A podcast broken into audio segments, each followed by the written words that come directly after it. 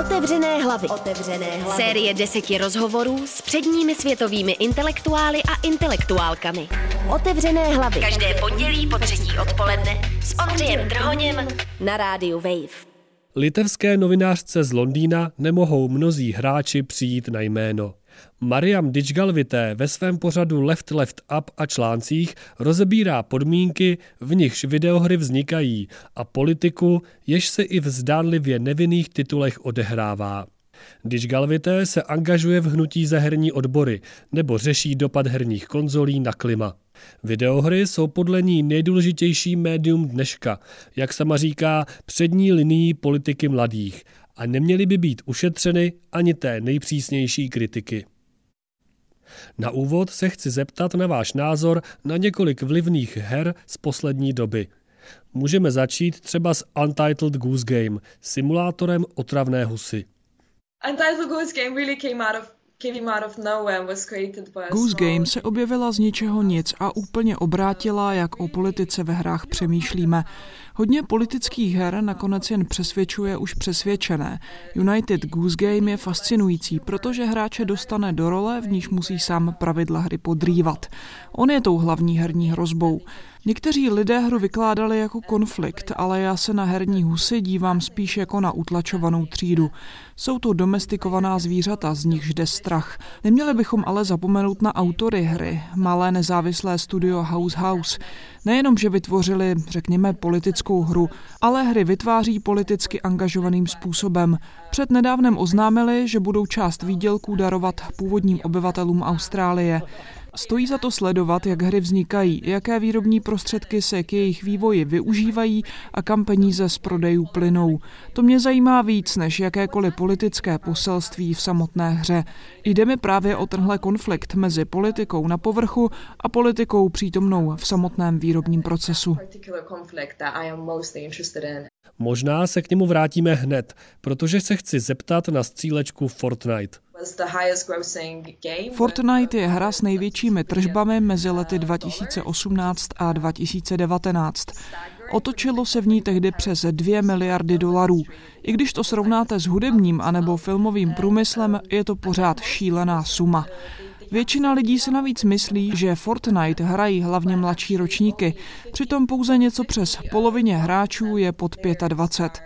No a potom máte třeba Ninju, nejznámějšího Fortnite streamera, který každý měsíc vydělá okolo půl milionu dolarů jen tím, že hru hraje. Je to masivní fenomén a někteří Fortnite třeba považují za konkurenci Netflixu. Epic Games, autoři Fortnite, dokonce najímají přední světové DJe, aby ve Fortnite naživo zahráli. Pořádají virtuální koncerty pro desetitisíce lidí, kteří na ně chodí jako herní avatary. Fortnite dlouhodobě rozšiřuje, co všechno hra může být.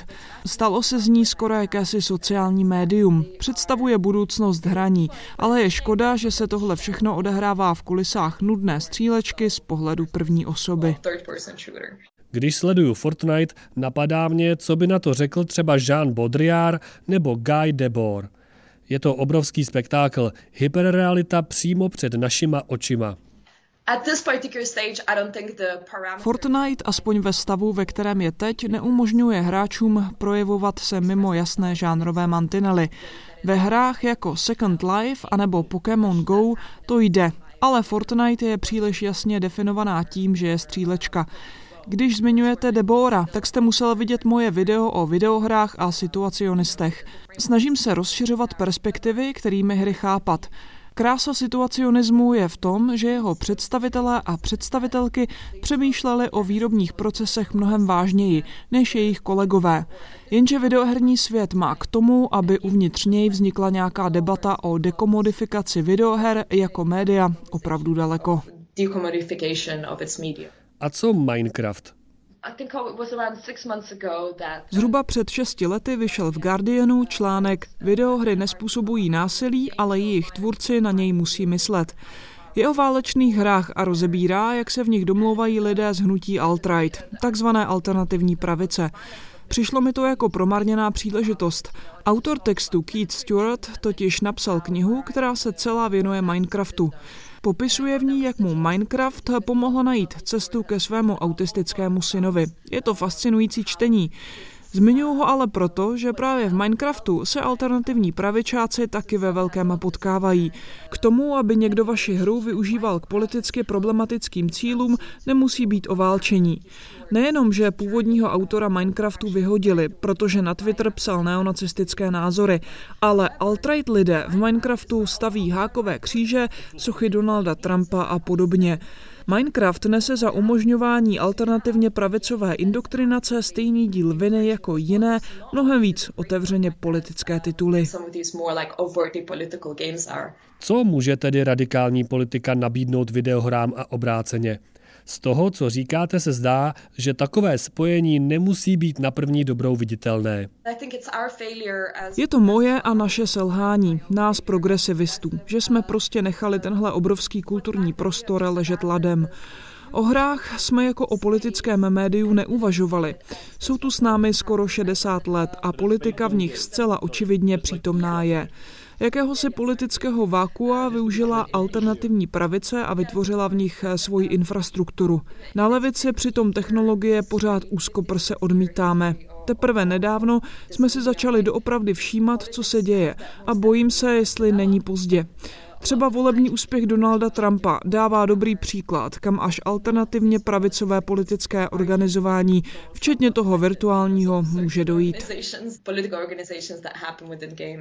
Jak jste se vůbec ke hrám dostala vy?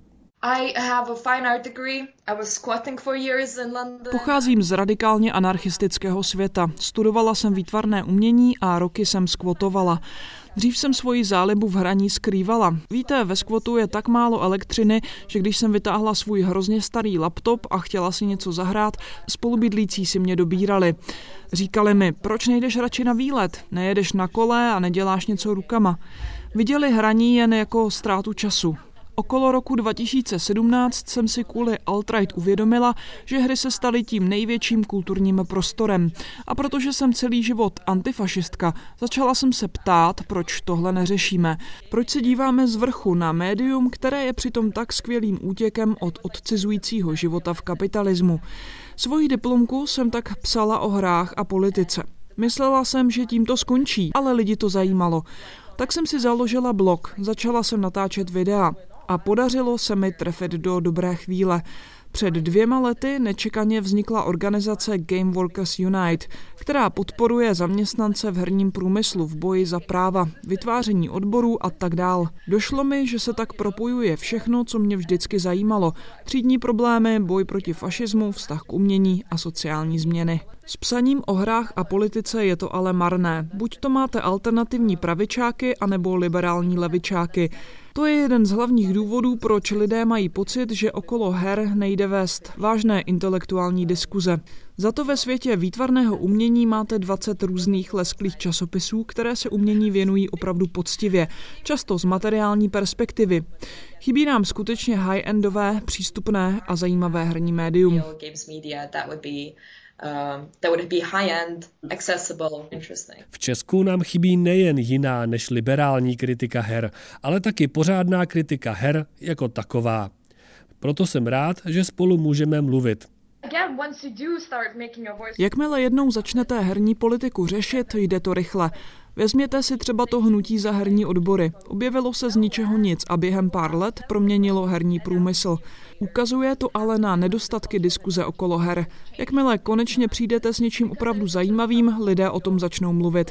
A to stejné se děje teď s diskuzí o dopadech herního hardwareu na klima a přírodní zdroje. Poprvé v herní historii se podnikají za zlepšení nějaké kroky. Odráží se nějak materiální aspekty v tom, jak hry vypadají? Proč by se měl hráč zajímat o to, jaké podmínky v herní výrobě panují?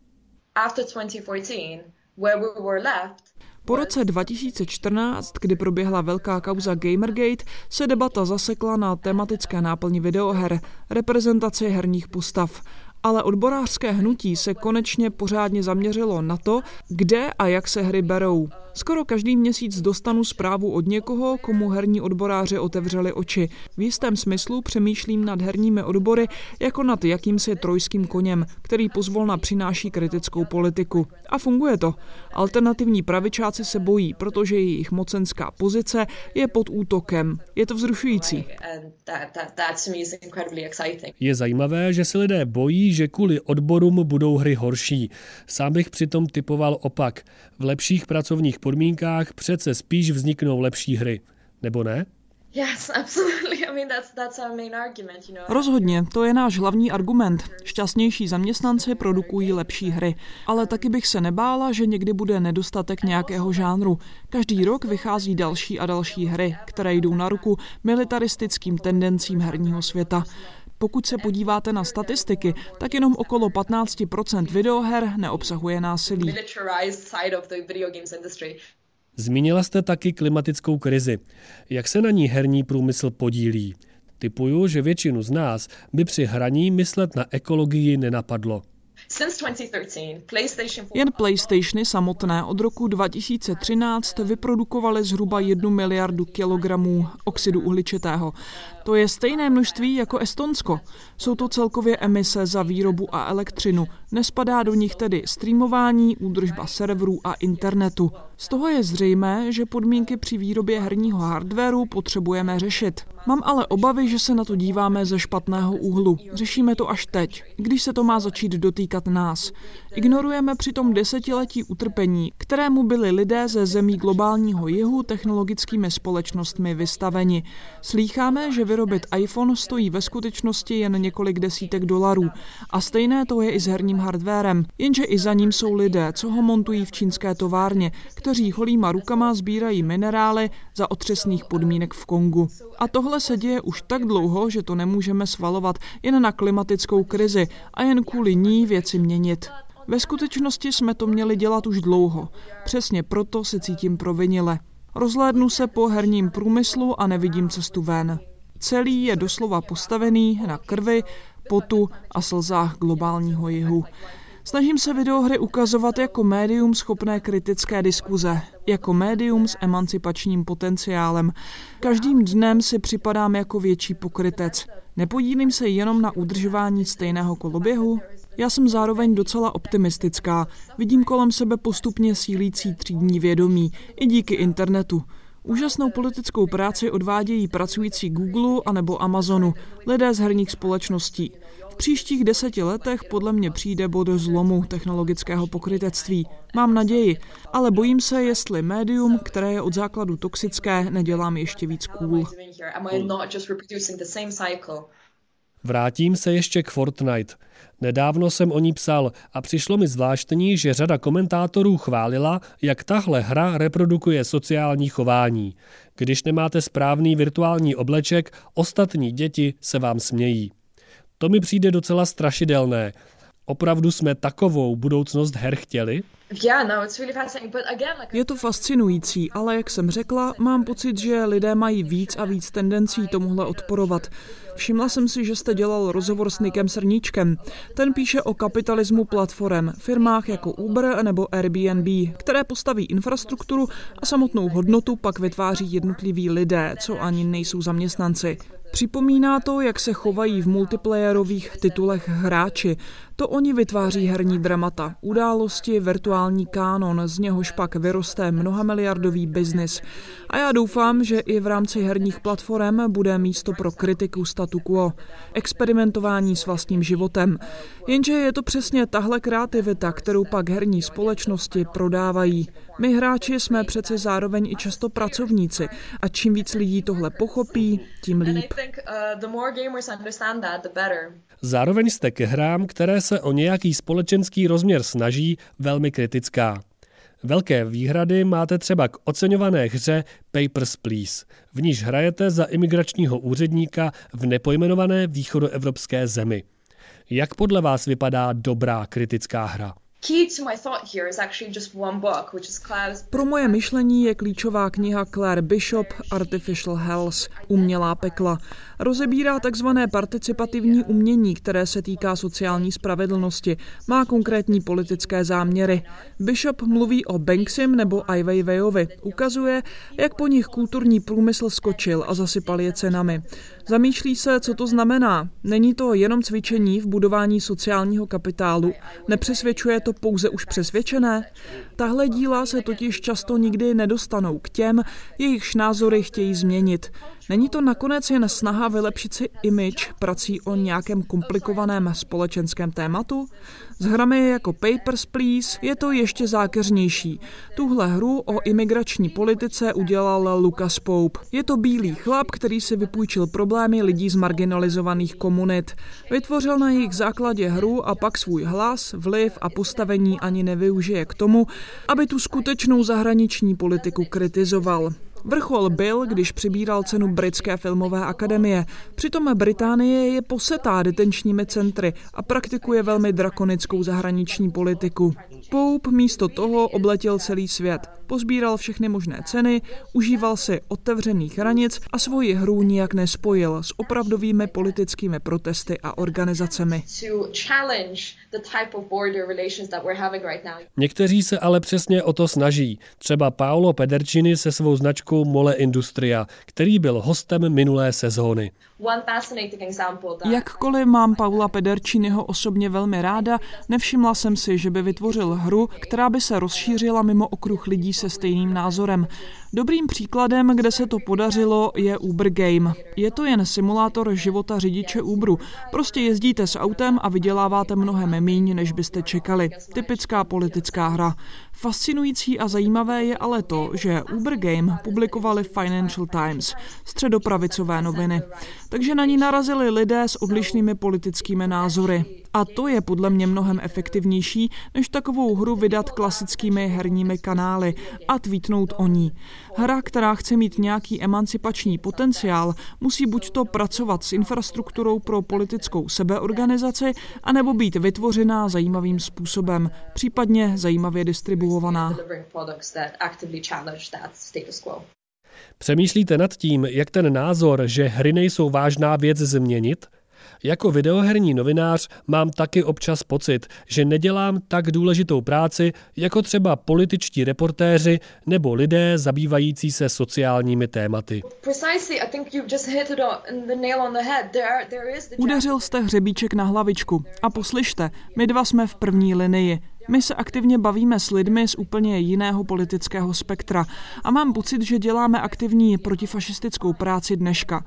Je to tak politicky vroucí, neskutečně napjatý moment s tématy, jako jsou práva zaměstnanců, výrobní prostředky, z pokusy o defašizaci videoher. Cítím se, jako bych byla v přední linii politiky mladých lidí. Ptáte se na otázku za milion. Za mě jde ale o to se kriticky zamýšlet nad tím, co hry mohou být. Pomalu je posouvat směrem k emancipaci. To je důležitá práce, o to důležitější, než by tomu bylo třeba ve filmu, hudbě a nebo výtvarném umění, které už má své staré progresivní křídlo.